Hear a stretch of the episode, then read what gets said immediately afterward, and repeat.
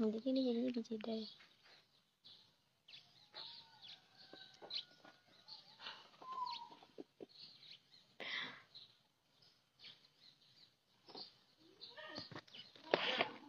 Enggak.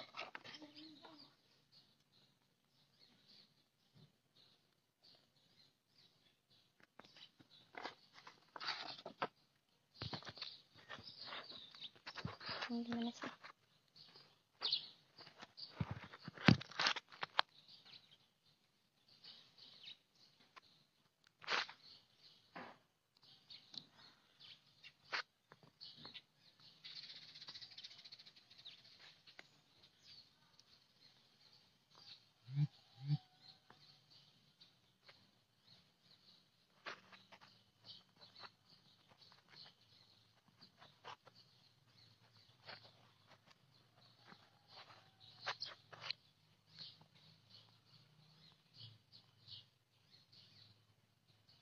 Nanti gimana?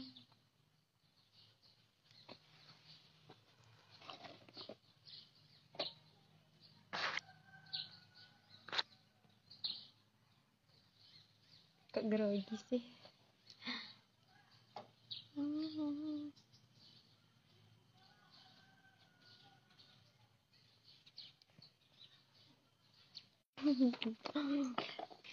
Eh, kita langsung mulai aja ya teman-teman.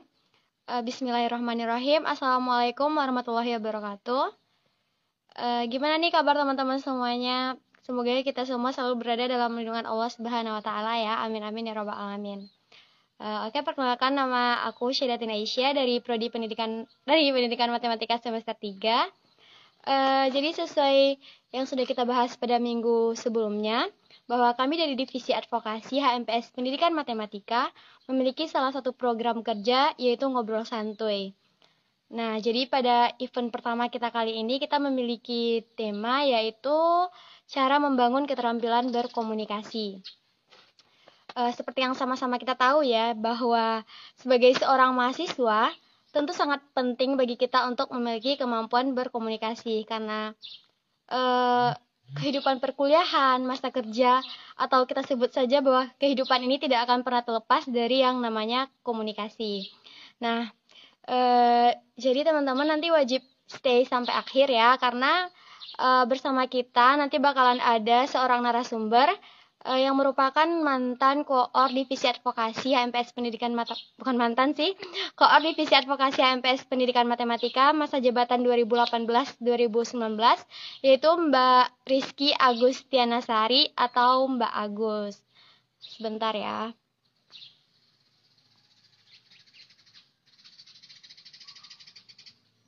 Oh iya teman-teman, nanti teman-teman jangan lupa isi angket evaluasi di kolom komentar, di kolom komentar atau teman-teman juga bisa lihat di uh, bio Instagram HMPS Pendidikan Matematika. Halo Mbak Agus. Halo. Apa kabar nih Mbak?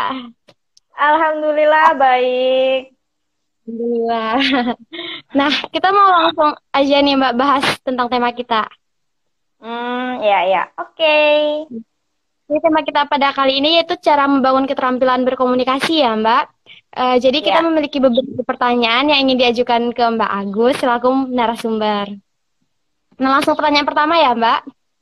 Iya. Uh, seberapa penting sih kita seberapa seberapa penting sih bagi kita untuk mempunyai keteram, keterampilan berkomunikasi dan apa aja kelebihan ketika kita memiliki keteram, keterampilan berkomunikasi tersebut?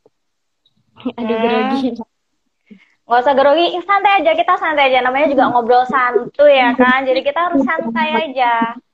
Oke. Okay. iya mbak. Jadi seberapa penting kita mempunyai keterampilan berkomunikasi? Hmm. menurut menurut mbak nih ya komunikasi aja itu udah penting buat kita. Karena apa? Kalau misalnya kita berkomunikasi itu kan kita menyampaikan apa yang mau kita sampaikan kepada lawan bicara kita gitu kan apalagi kalau kita punya keterampilannya jadi yeah. kita tuh bakalan nggak kaku gitu kalau misalnya kita punya pendapat nih kita punya pertanyaan tapi kita masih ragu kita masih aduh aku mau tanya tapi bingung nih mau tanya apa kayak gitu jadi kita penting tuh punya keterampilan berkomunikasi karena itu memudahkan kita untuk menyampaikan apa yang mm-hmm. ingin kita sampaikan seperti itu. Iya mbak. Terus tadi apa? Oh iya. Uh, kelebihan kita memiliki keterampilan berkomunikasi itu apa nih mbak kira-kira?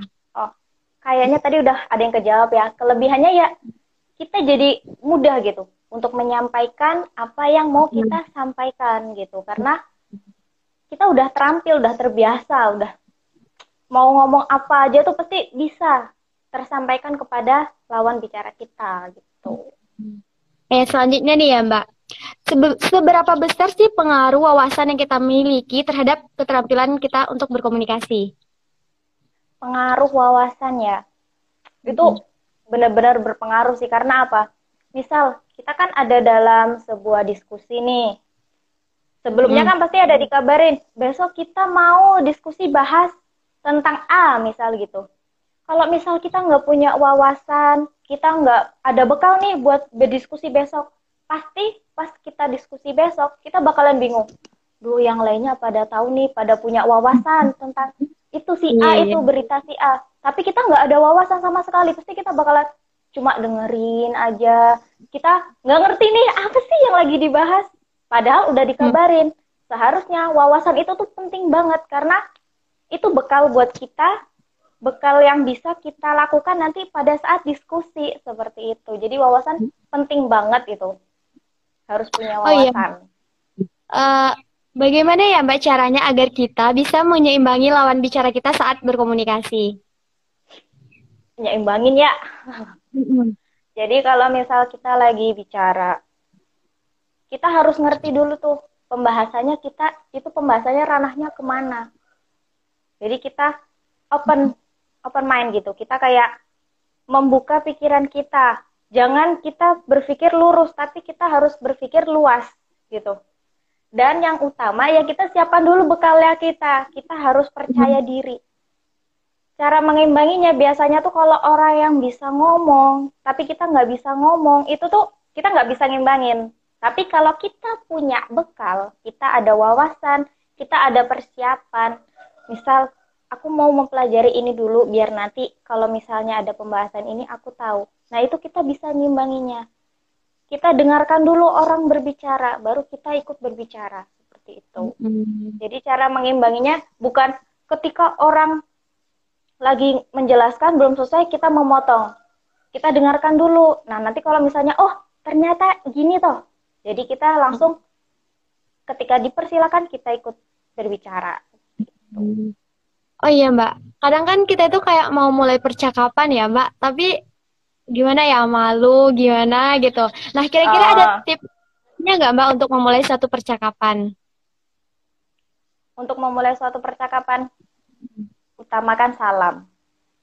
Yeah. Karena gini, misal kita dalam sebuah forum lagi rapat aja nih, sederhananya kita lagi rapat. Kita nggak ngucap salam, kita nggak tanya kabar, langsung ke intinya jadi gini, kita hari ini mau bahas seperti ini, ini, ini, ini. Pasti nanti orang-orang yang dengerin kita tuh langsung kayak gimana ya? Mereka kayak tegang gitu. Jadi hmm. pertama kita salam, kita tanya kabar, kita basa-basi dulu aja nggak apa-apa. Kita tanya kabar, gimana kabarnya, sehat nggak, guyon sedikit.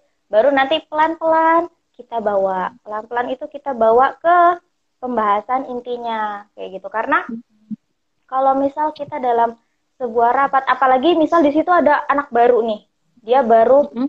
join gitu kan, baru gabung, kita langsung apa kasih isi isi isi isi kayak gitu, itu pasti dia bakalan kayak berat gitu pemikirannya. Jadi kita kayak ya perkenalan diri dulu, santai dulu, baru tapi pelan-pelan kita bawa ke inti pembicaraannya seperti itu. Nah, misalnya nih Mbak, kita kan lagi ngobrol sama seseorang nih Mbak. Tiba-tiba lawan lawan bicara kita itu terbawa emosi kayak gitu loh Mbak. Nah, bagaimana cara kita untuk menghadapinya dan bagaimana caranya agar kita juga nggak ikut ke bawah emosi kayak lawan bicara kita, Mbak? Lagi ngobrol, lawan bicara kita hmm. emosi.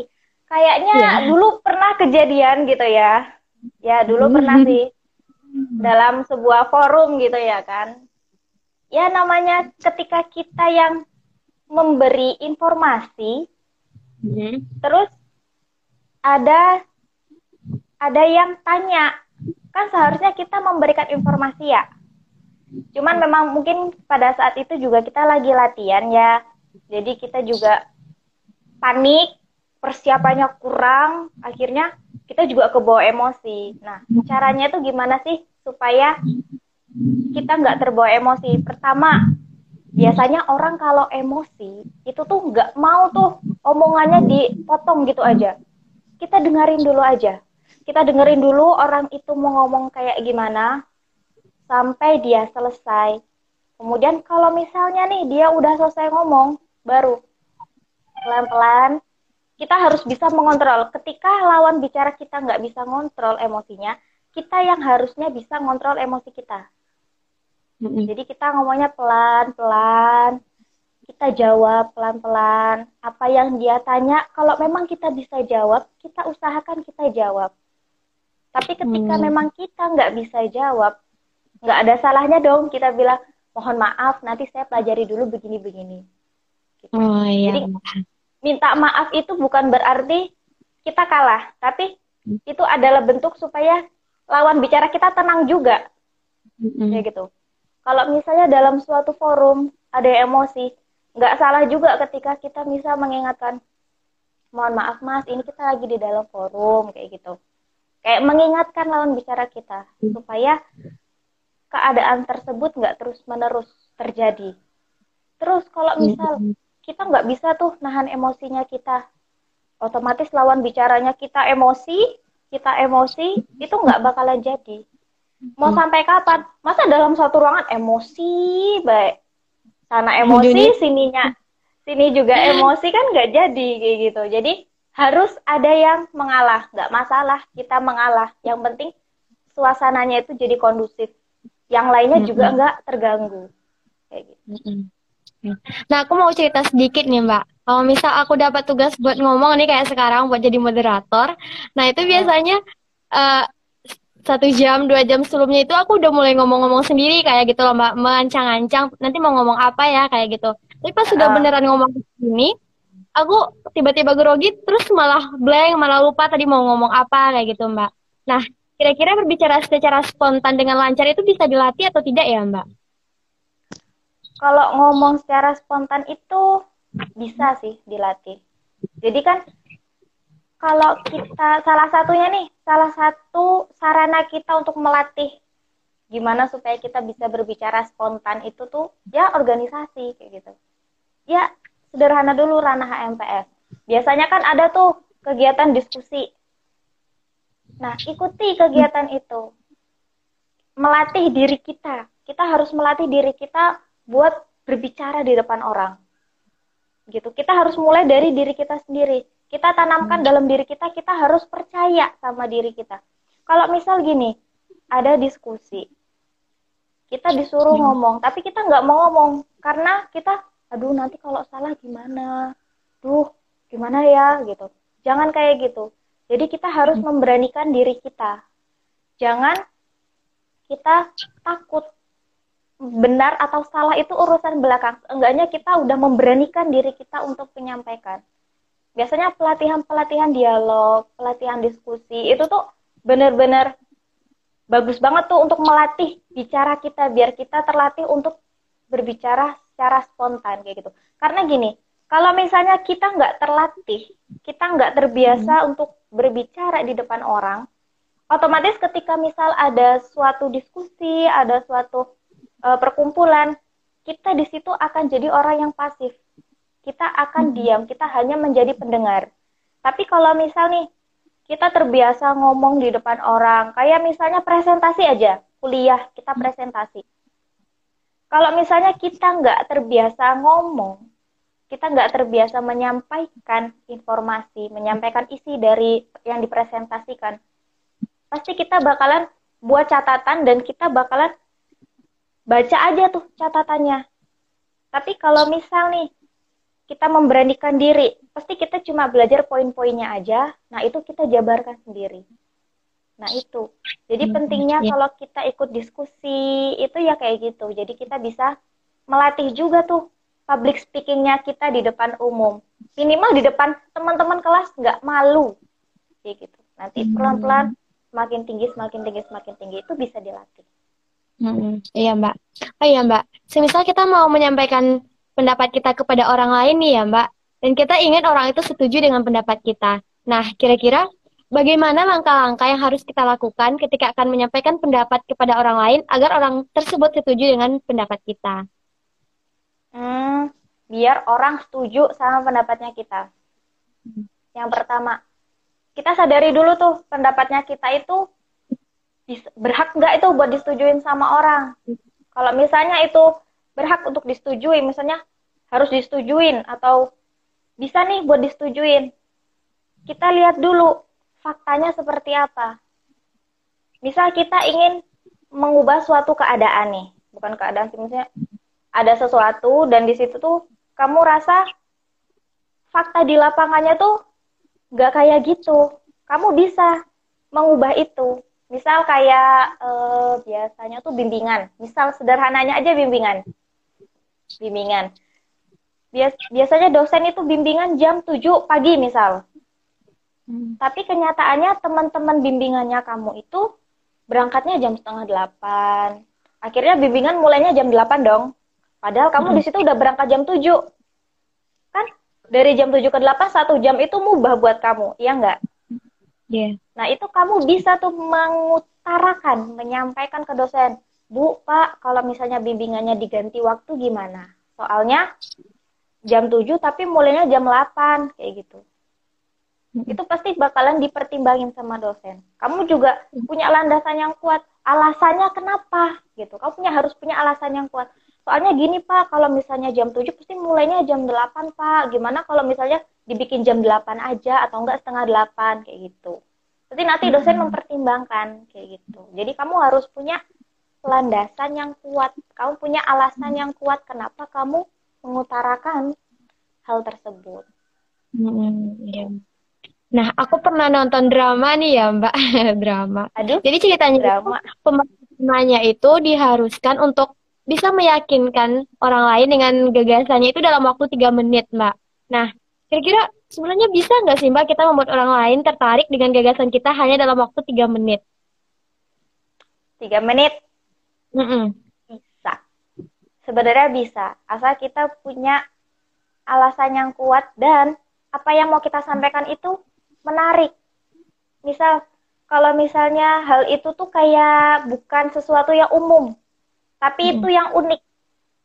Bisa aja orang bakalan tertarik sama gagasannya kita. Tapi kalau kita punya gagasan dan itu gagasannya umum, orang bakalan susah cenderung untuk tertarik. Tapi kalau gagasan itu unik, jadi kayak ya bahasanya langka kayak gitu, orang pasti bakalan tertarik. Dan juga hmm. kita punya alasannya juga terhadap gagasannya kita, kita ada faktanya itu pasti orang akan yakin sama pendapatnya kita. Jadi yang penting kita hmm. punya landasan seperti itu. Uh, nah, uh, jadi apa aja nih Mbak faktor-faktor yang mempengaruhi keberhasilan kita dalam meyakinkan seseorang agar setuju dengan pendapat kita tersebut, Mbak? Faktor-faktornya, Mbak? Faktor yang mempengaruhi uh, keberhasilan kita dalam meyakinkan seseorang terhadap pendapat kita agar setuju. Supaya orang setuju ya. Yang pertama, pendapatnya kita itu harus tersampaikan dengan jelas. Hmm. Kalau misalnya pendapatnya kita itu nggak tersampaikan dengan jelas, orang pasti bakalan mikir dulu, maksudnya apa sih? Lagi ngomongin hmm. apa sih? Kayak gitu kan. Jadi pertama, pendapatnya kita tuh kita sampaikan dulu dengan jelas ke orang yang ingin kita sampaikan. Gitu, ke lawan bicaranya kita. Ketika sudah kita sampaikan juga alasannya. Ketika orang itu bertanya, gimana sih maksudnya? Kita jelaskan, kita berikan penjelasan yang jelas. Jangan berbelit-belit. To the point aja nggak apa-apa. Begitu. Yang penting mudah dipahami. Gunakan bahasa yang mudah dipahami. Dan itu juga kita menyesuaikan lawan bicaranya kita dong. Kalau misalnya lawan bicaranya kita orang yang mungkin belum terbiasa dengan dunia diskusi seperti itu, kita pakai bahasa yang sederhana. Tapi kalau memang orang itu, wah sering banget diskusi, kita bisa pakai bahasa yang satu tingkat di atasnya seperti itu.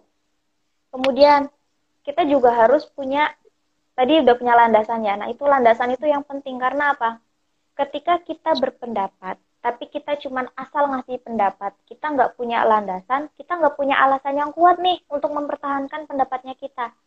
Otomatis pendapatnya kita itu akan sulit untuk di mungkin bahasanya untuk disetujui, diterima itu udah pasti ya karena pendapat apa pun ketika kita udah menyampaikan itu pasti diterima. Tapi disetujui itu belum pasti, tergantung gimana kita untuk memberikan alasan, gimana kita untuk menguatkan pendapatnya kita.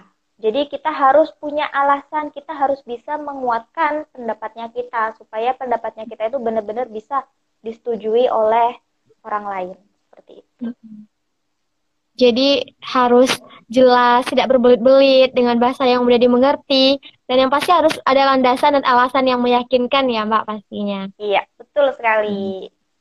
Nah, mungkin itu aja nih Mbak sama teman-teman pembahasan kita mengenai tema kita pada kali ini yaitu keterampilan berkomunikasi. Nah, kira-kira Mbak Agus punya kesan dan pesan nggak buat teman-teman yang udah nonton kita live Instagram sekarang ini nih? Kesan dan pesannya? Hmm. Mungkin pesan aja ya. Hmm Pesannya yang pertama jangan lupa jaga kesehatan. Kemudian yang kedua, biarpun kita lagi di rumah masing-masing, tetap kita harus bisa uh, belajar untuk berkomunikasi. Karena apa?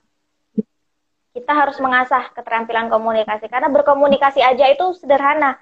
Kita ngobrol kayak gini aja kan udah komunikasi tuh. Ya enggak? Mm -hmm. Tapi yeah, kita juga harus terus mengasah keterampilannya. Karena apa? Keterampilan itu bisa didapat ketika kita mau berlatih. Kalau kita nggak terampil untuk berkomunikasi, ketika kita diajak diskusi itu bakalan susah. Lawan bicaranya kita akan menganggap kita, tuh nggak bisa diajak komunikasi, susah diajak diskusi kayak gitu kan. Otomatis lawan bicaranya kita itu akan berpikiran untuk mencari mungkin lawan bicara yang lain yang lebih asik nih buat diajak diskusi. Jadi terus diasah ke keterampilan berkomunikasinya karena itu penting. Apalagi tuh kalau misalnya udah lulus nih, udah lulus kita cari kerja. Uh kalau kita nggak terampil untuk berkomunikasi, namanya kita cari kerja kan nanti ada wawancara. Nah itu di situ kita dilatih kayak gitu. Gimana sih cara kita untuk meyakinkan orang yang mewawancarai kita supaya argumennya kita itu diterima seperti itu. Jadi mm-hmm. jangan lupa terus dilatih keterampilan berkomunikasinya. Mm-hmm. Terima kasih ya Mbak Agus. Sama-sama. Nah, jadi gitu teman-teman, semoga apa yang udah kita bahas pada hari ini dapat memberikan manfaat kepada kita semua ya pastinya. Nah, uh, aku punya juga punya pesan kepada teman-teman tetap jaga kesehatan, jangan lupa terapkan 3M, memakai masker, mencuci tangan dan menjaga jarak. Nah, mungkin hanya itu ya. Jika ada kesalahan, aku mohon maaf dan terima kasih atas perhatiannya. Assalamualaikum warahmatullahi wabarakatuh. Dadah.